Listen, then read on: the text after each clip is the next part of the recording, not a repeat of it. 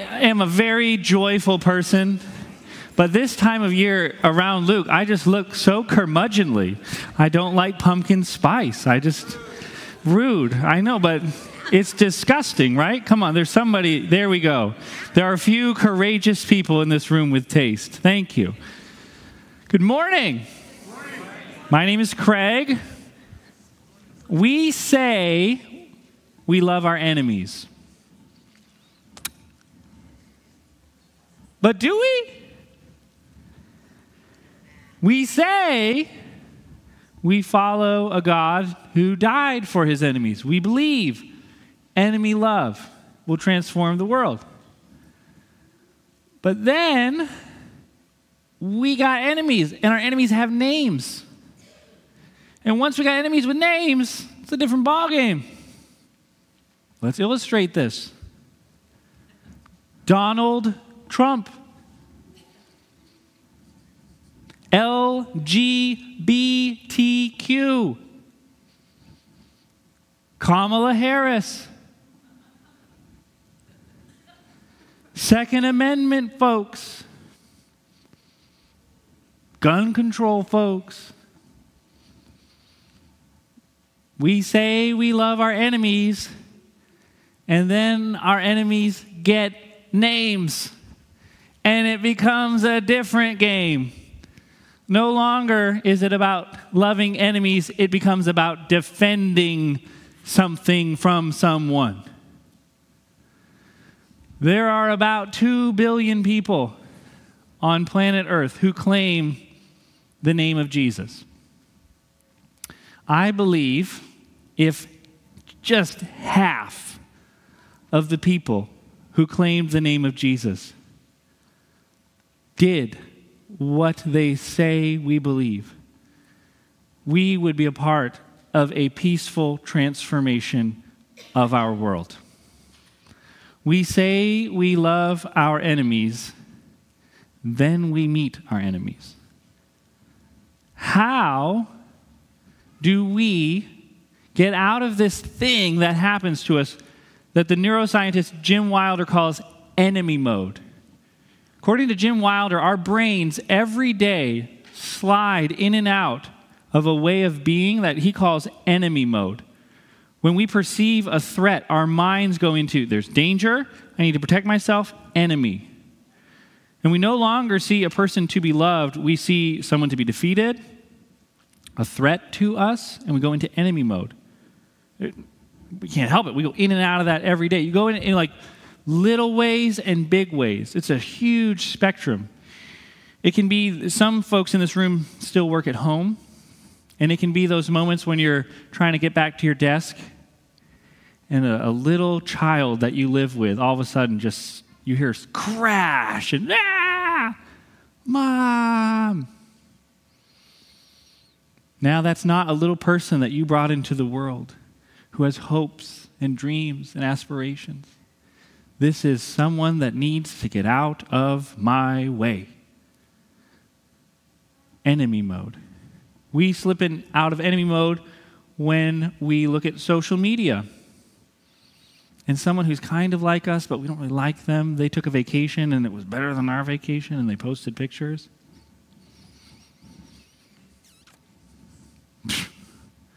They're just doing that because they're prideful. It's the only reason I could think they'd post that picture. They're just full of pride. The heart's not in a good place. Here's some signs that, according to Wilder, that we're in enemy mode. We want the enemy to lose.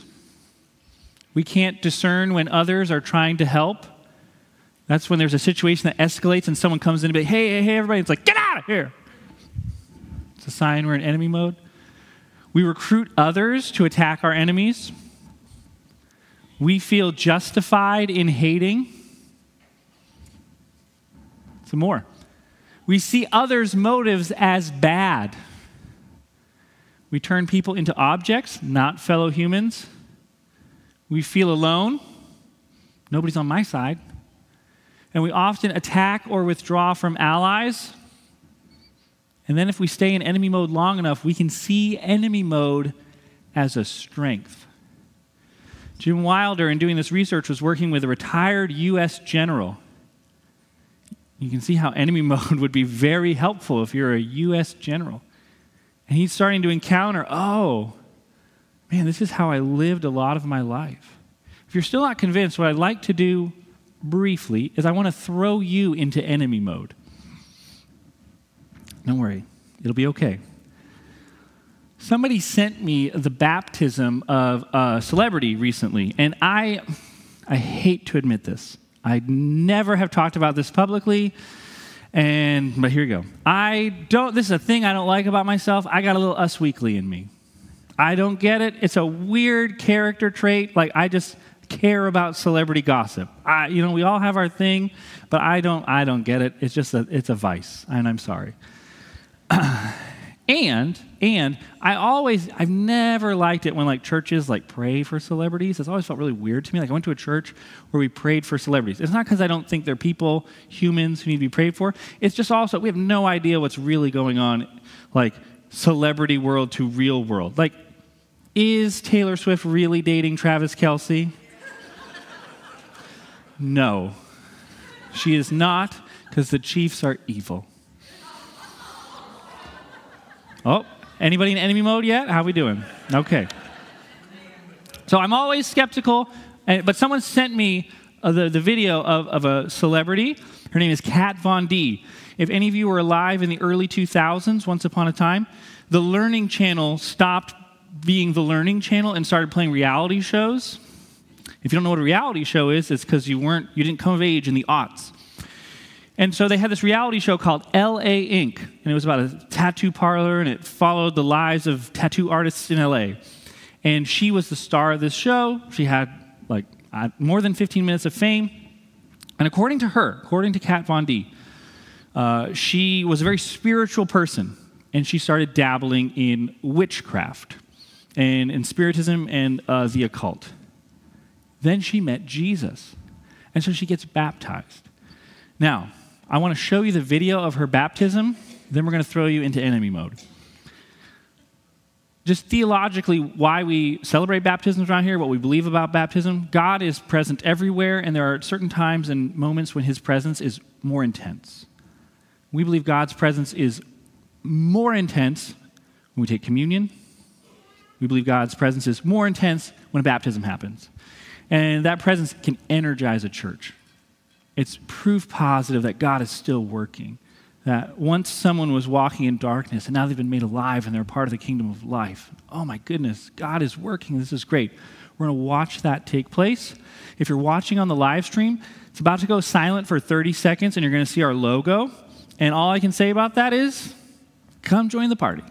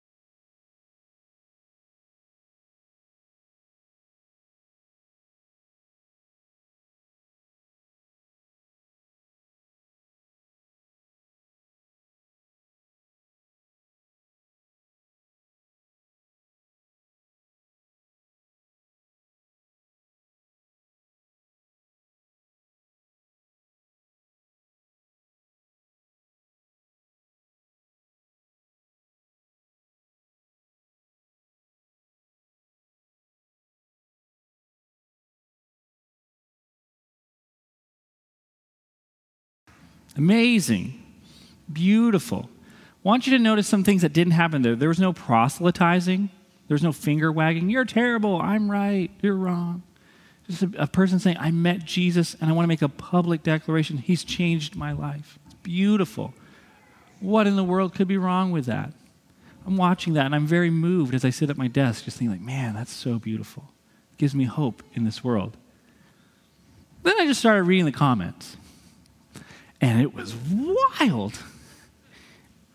And it can put us into enemy mode. Here are just some of those real comments from real people about a real thing that happened to another real person. This is Michael for Best Artist. Oh, gave up witches for Jesus, swapping one superstition for another. What a pity. Shouldn't have some science books growing up. Ouch. Gospel of Hate said, literally did this blankety blank for more likes and followers. Your life is a, all caps, lie. Zounds 456. Pretty much trading one cult for another. Next is going to be what? Scientology?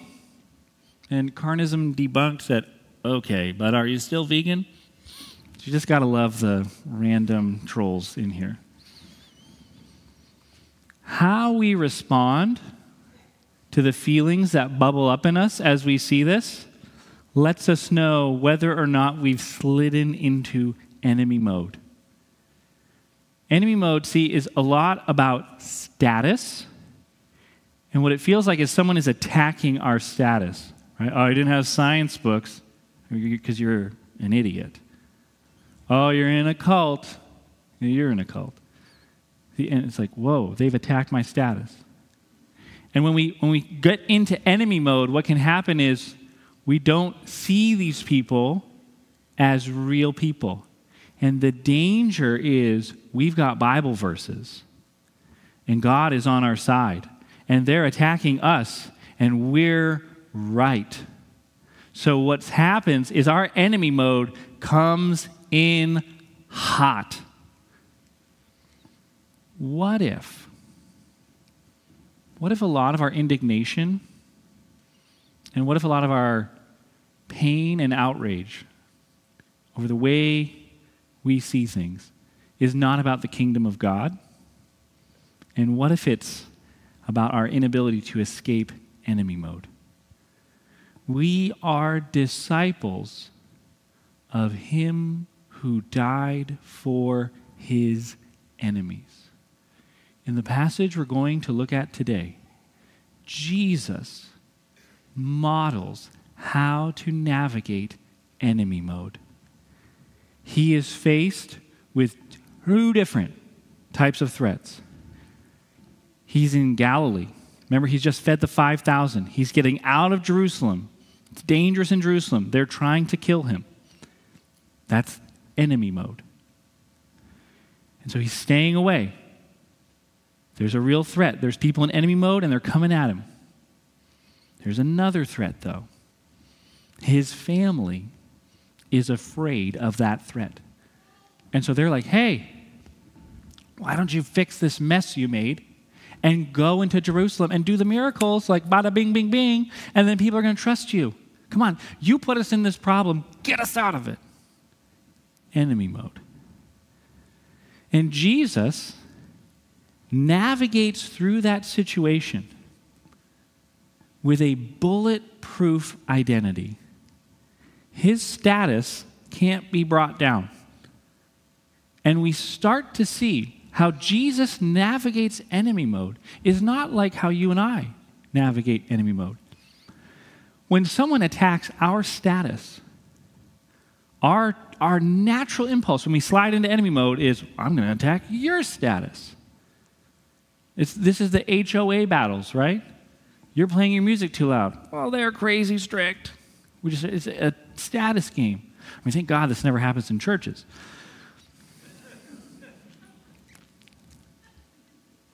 Jesus, though, is like, let's play a different game.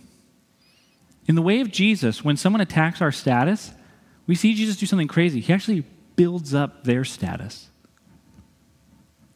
What? He is so secure in his status. He has a bulletproof status. He's able to walk into a dangerous situation, into enemy mode, and build up the status of his enemies. And it's like, oh, wow. I don't think I can do that. Like, right? How do I actually do it? Aren't I going to be like okaying all kinds of bad and terrible things? Let me just say, there are dangers in the world. And there are people who do want to hurt you. There are abusive relationships. And there are times where you just need to get away. And we see Jesus doing that in this passage. They're trying to kill him. He gets out. And he doesn't stay in enemy mode. He still loves his enemies. So wherever we are on this spectrum, we get to learn how to not deal with enemies by suppressing things Oh, we're going to talk about that Midwesterner's suppression. But we're going to see a Jesus who's fully human, who walks into a dangerous situation and says, let's play a different game. So if you have your Bibles, please turn with me to John chapter 7. How do we escape enemy mode? John chapter 7. We're going to be reading verses 1 through 13. John chapter 7, verses 1 through 13. Escaping enemy mode. If you would, once you find it, please stand with me out of reverence for God's word. John chapter 7, verses 1 through 13.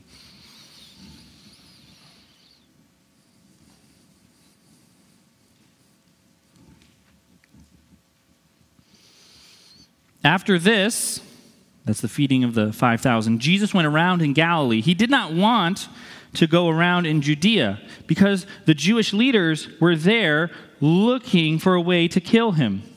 But when the Jewish festival of tabernacles was near, Jesus' brothers said to him, "Hey, leave Galilee and go to Judea so that your disciples there may see the works you do. Look, man, no one who wants to be a public figure acts in secret. Since you're doing these things, show yourself to the world." John gives us a little bit of commentary on why they said that. Verse 5, "For even his own brothers did not believe in him. Therefore, Jesus told them, my time is not yet here. For you, any time will do. The world cannot hate you, but it hates me because I testify that its works are evil. You go to the festival. I'm not going up to this festival because my time has not yet fully come." After he said this, he stayed in Galilee. However, after his brothers had left for the festival, he went also, not publicly, but in secret. Now at the festival, the Jewish leaders were watching for Jesus, asking, "Where is he?" Among the crowds, there was widespread whispering about him. Some said, "He's a good man." Others replied, "No, he deceives the people." But no one would say anything publicly about him for fear of the leaders. This is the word of the Lord. God, as we think about a different way to be, escaping enemy mode,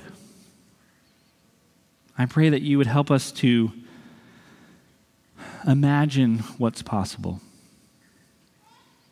Father, the family systems, the churches, the workplaces that we inhabit desperately need us to be able to escape enemy mode.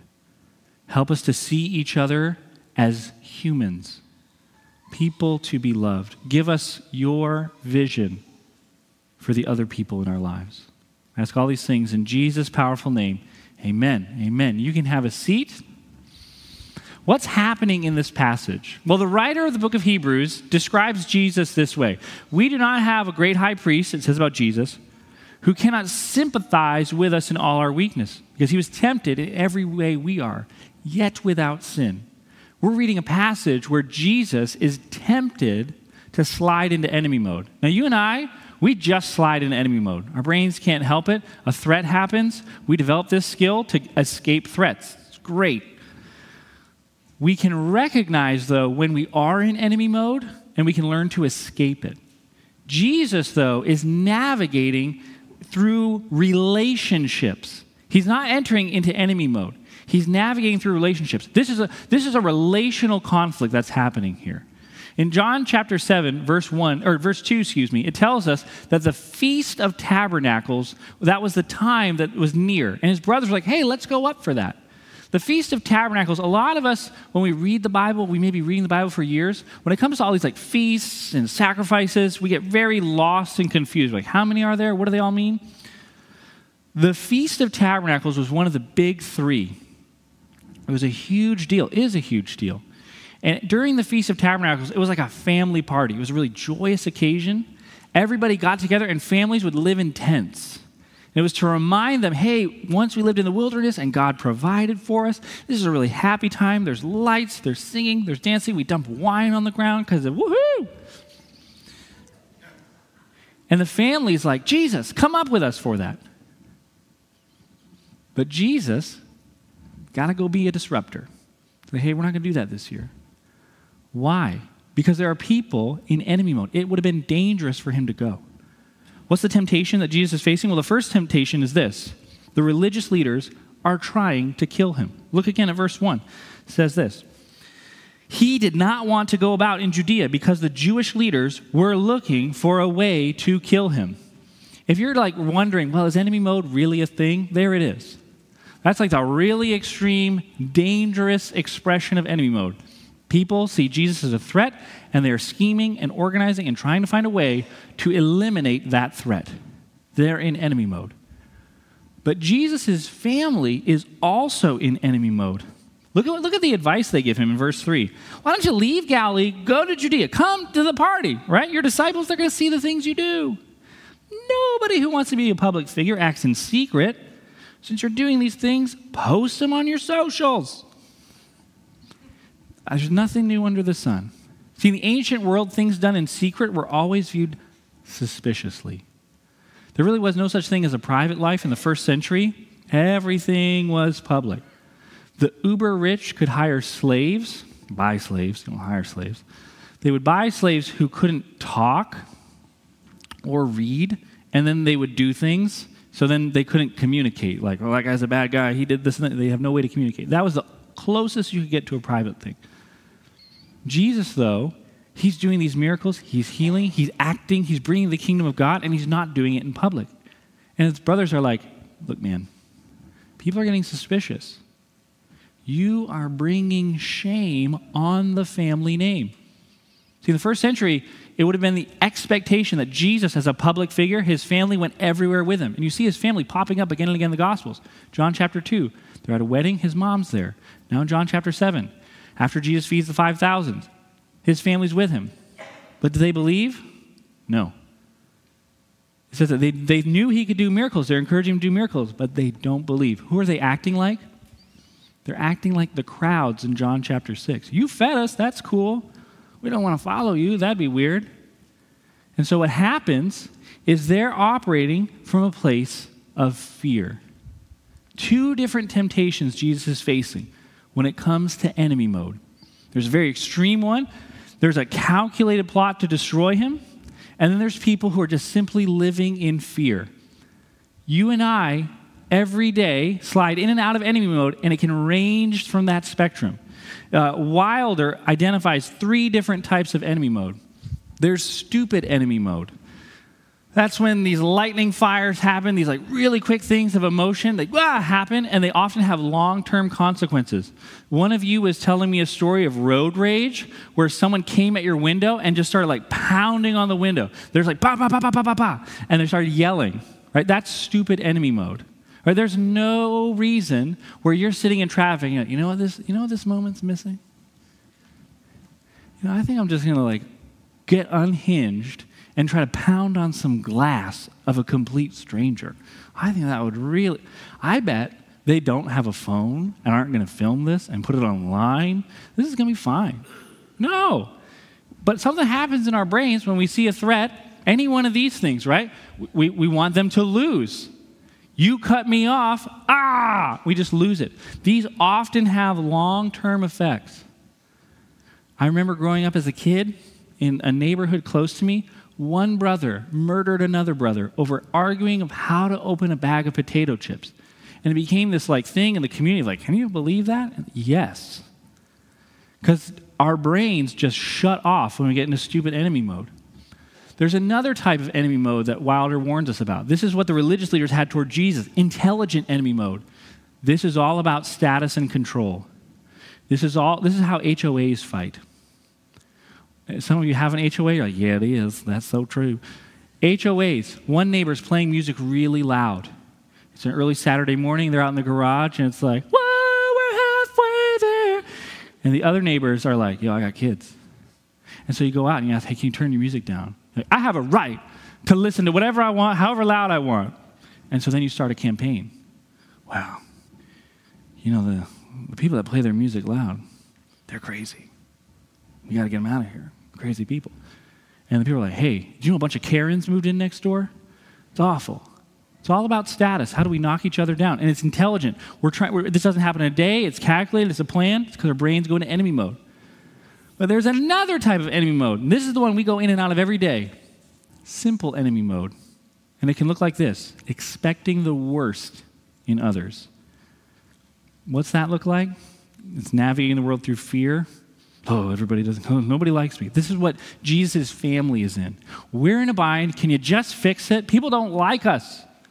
You can fix this. Why aren't you fixing this? Do a little miracle, man. Simple enemy mode. When we recognize that we're in enemy mode, wherever it is on the spectrum, we have to figure out how do we escape enemy mode.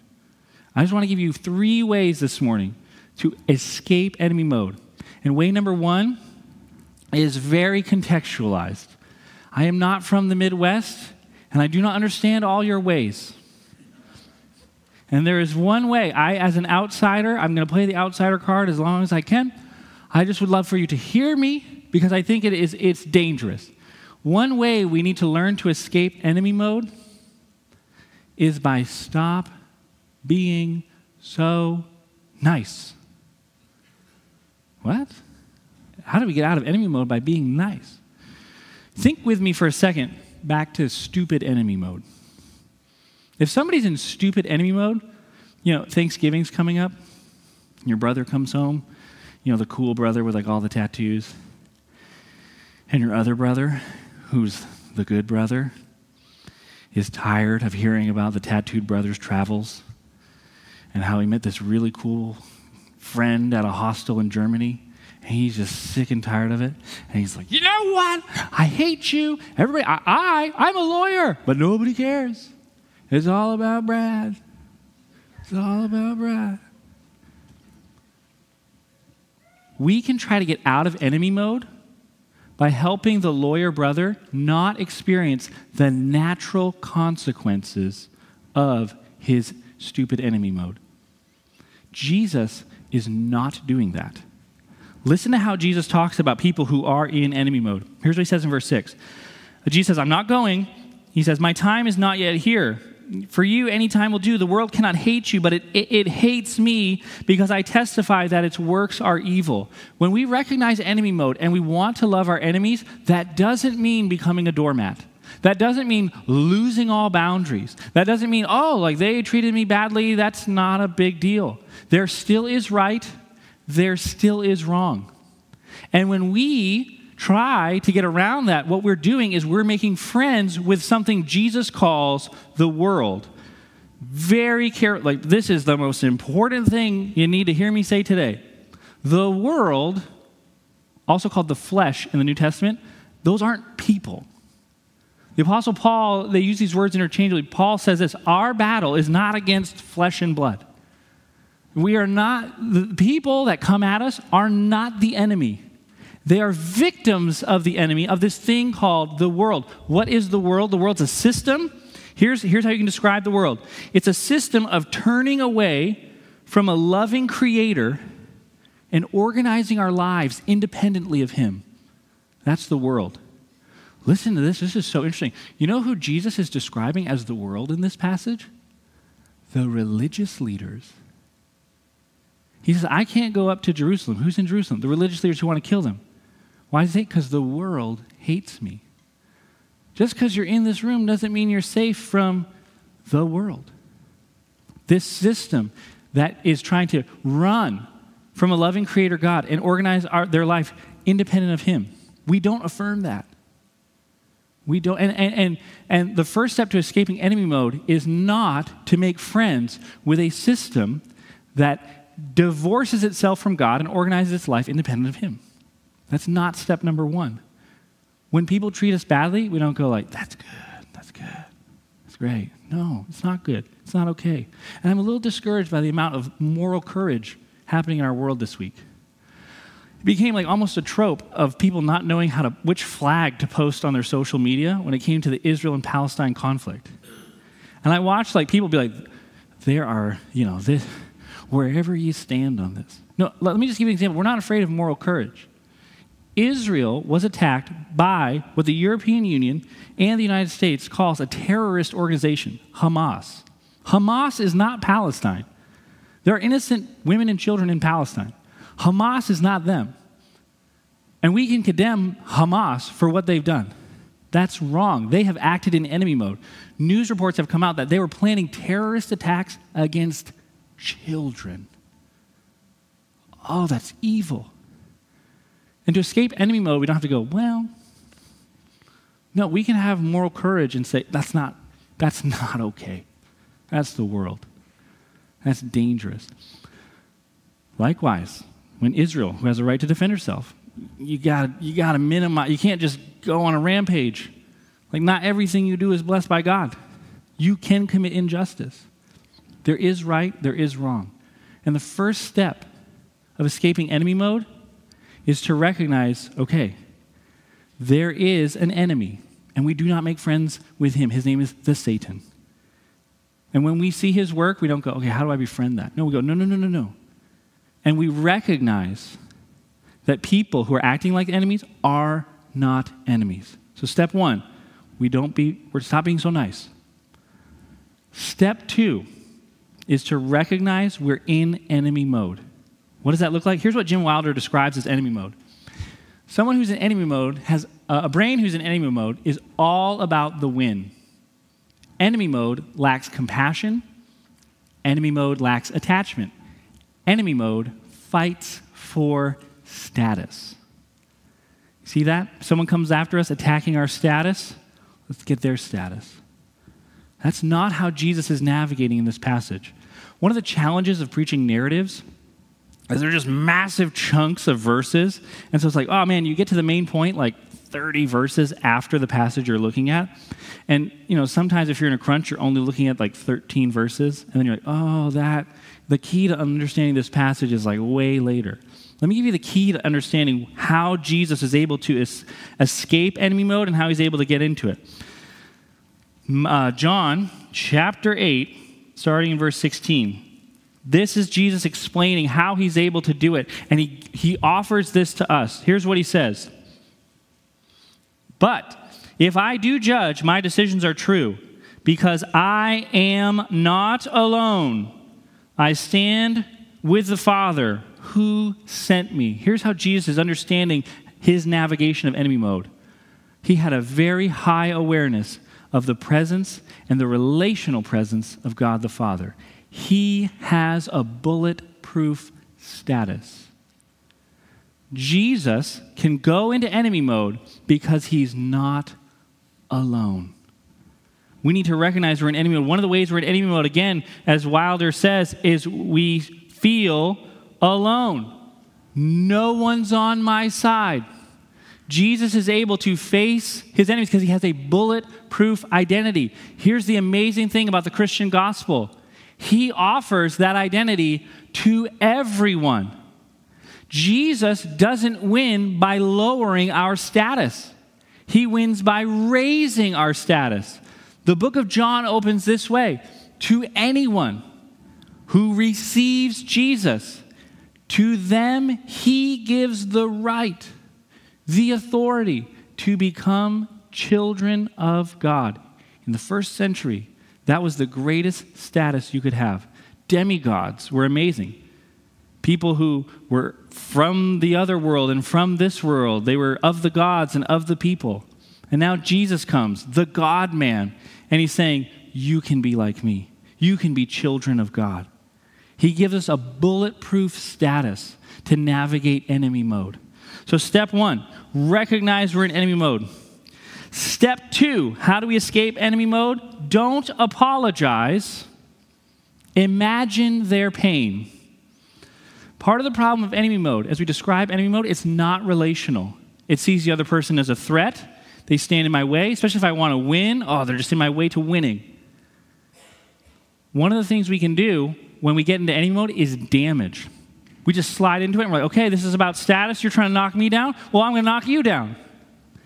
And then we calm down, we get away from it, we're like, oh man, I did damage. Don't apologize. imagine their pain. Someone gave me this tip once and it has transformed my relationships. I'm always afraid to give life-giving tips to you all because now I can't use them on you. You're like, I know what you're doing.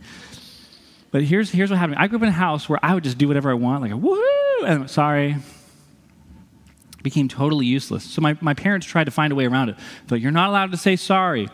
You have to say, please forgive me. I'm like, okay. And I'd be like, woohoo, please forgive me. And it's just, I'm just saying words. In my relationship with my wife, my closest relationship, I would do something I was totally unaware of that would hurt her. She'd say, hey, that hurt. I'm like, I'm sorry. She's like, yeah, I don't think you got it. I'm like, well, I said sorry. What's the problem? Stop apologizing. Do this instead. Someone you love comes to you. Hey, that really hurt. I felt ignored. I felt avoided. Oh, man.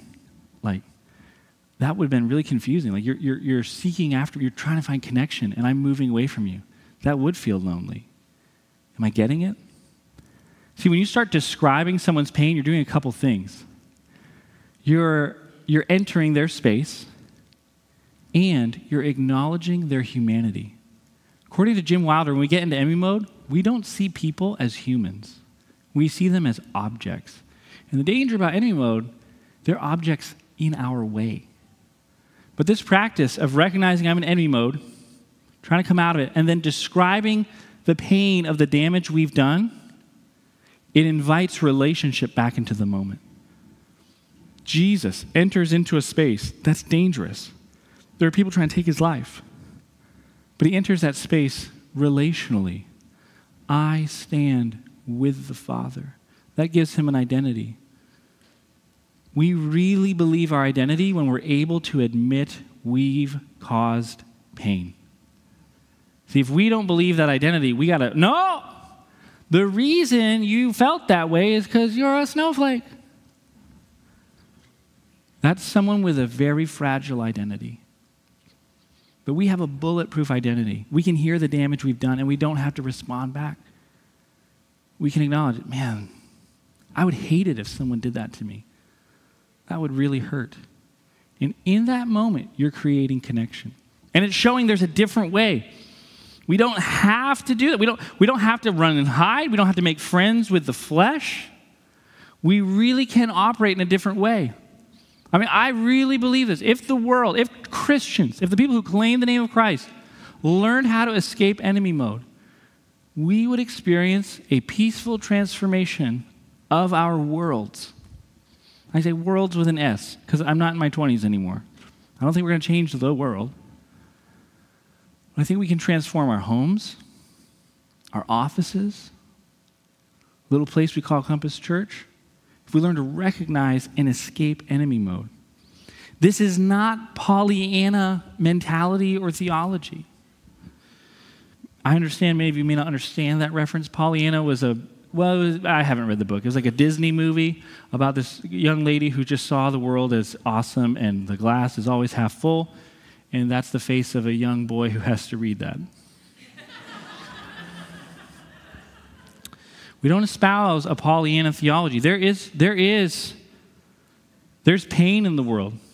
There's brokenness. It doesn't always go as it should. We're not responsible for the results. We're responsible for how we respond. And if anybody understands that, it's Vedran Smolovic. Vedran Smolovic was living in Bosnia in the 90s.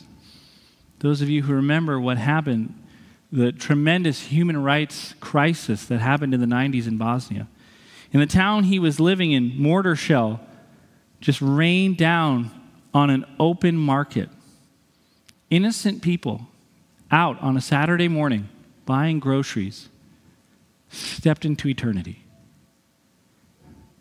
Vedran's really good friend, a colleague of his, was one of those victims, and he said there wasn't even a pound of flesh left to bury.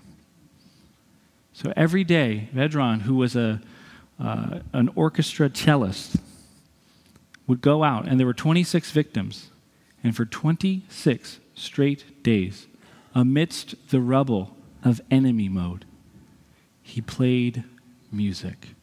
One day for each victim. He did this in the crosshairs of snipers and with loaded mortar shells pointing at him. And he did not relent. The fighting would go on for 4 more years. He had to leave Bosnia and find refuge in Ireland. And the cynics in us all go, see? Didn't work. You can't change your world. They fought for 4 more years. But what Vedran did was he showed us connection is possible, even in the darkest times. Transcendence can break into darkness. He got the attention of the world. Joan Baez came out and played with him. He became a legend to just say, we can do something else. We don't all have to jump into this craziness. We are disciples of him who died for his enemies. We don't have to join the craziness. We can love those who don't love us. We don't have to view people as problems to be eliminated. We can see them like God sees them, as people to be loved. The results are up to them. We're not responsible. But if we're people who are constantly growing in our capacity to escape enemy mode, we might actually start living what we say we believe.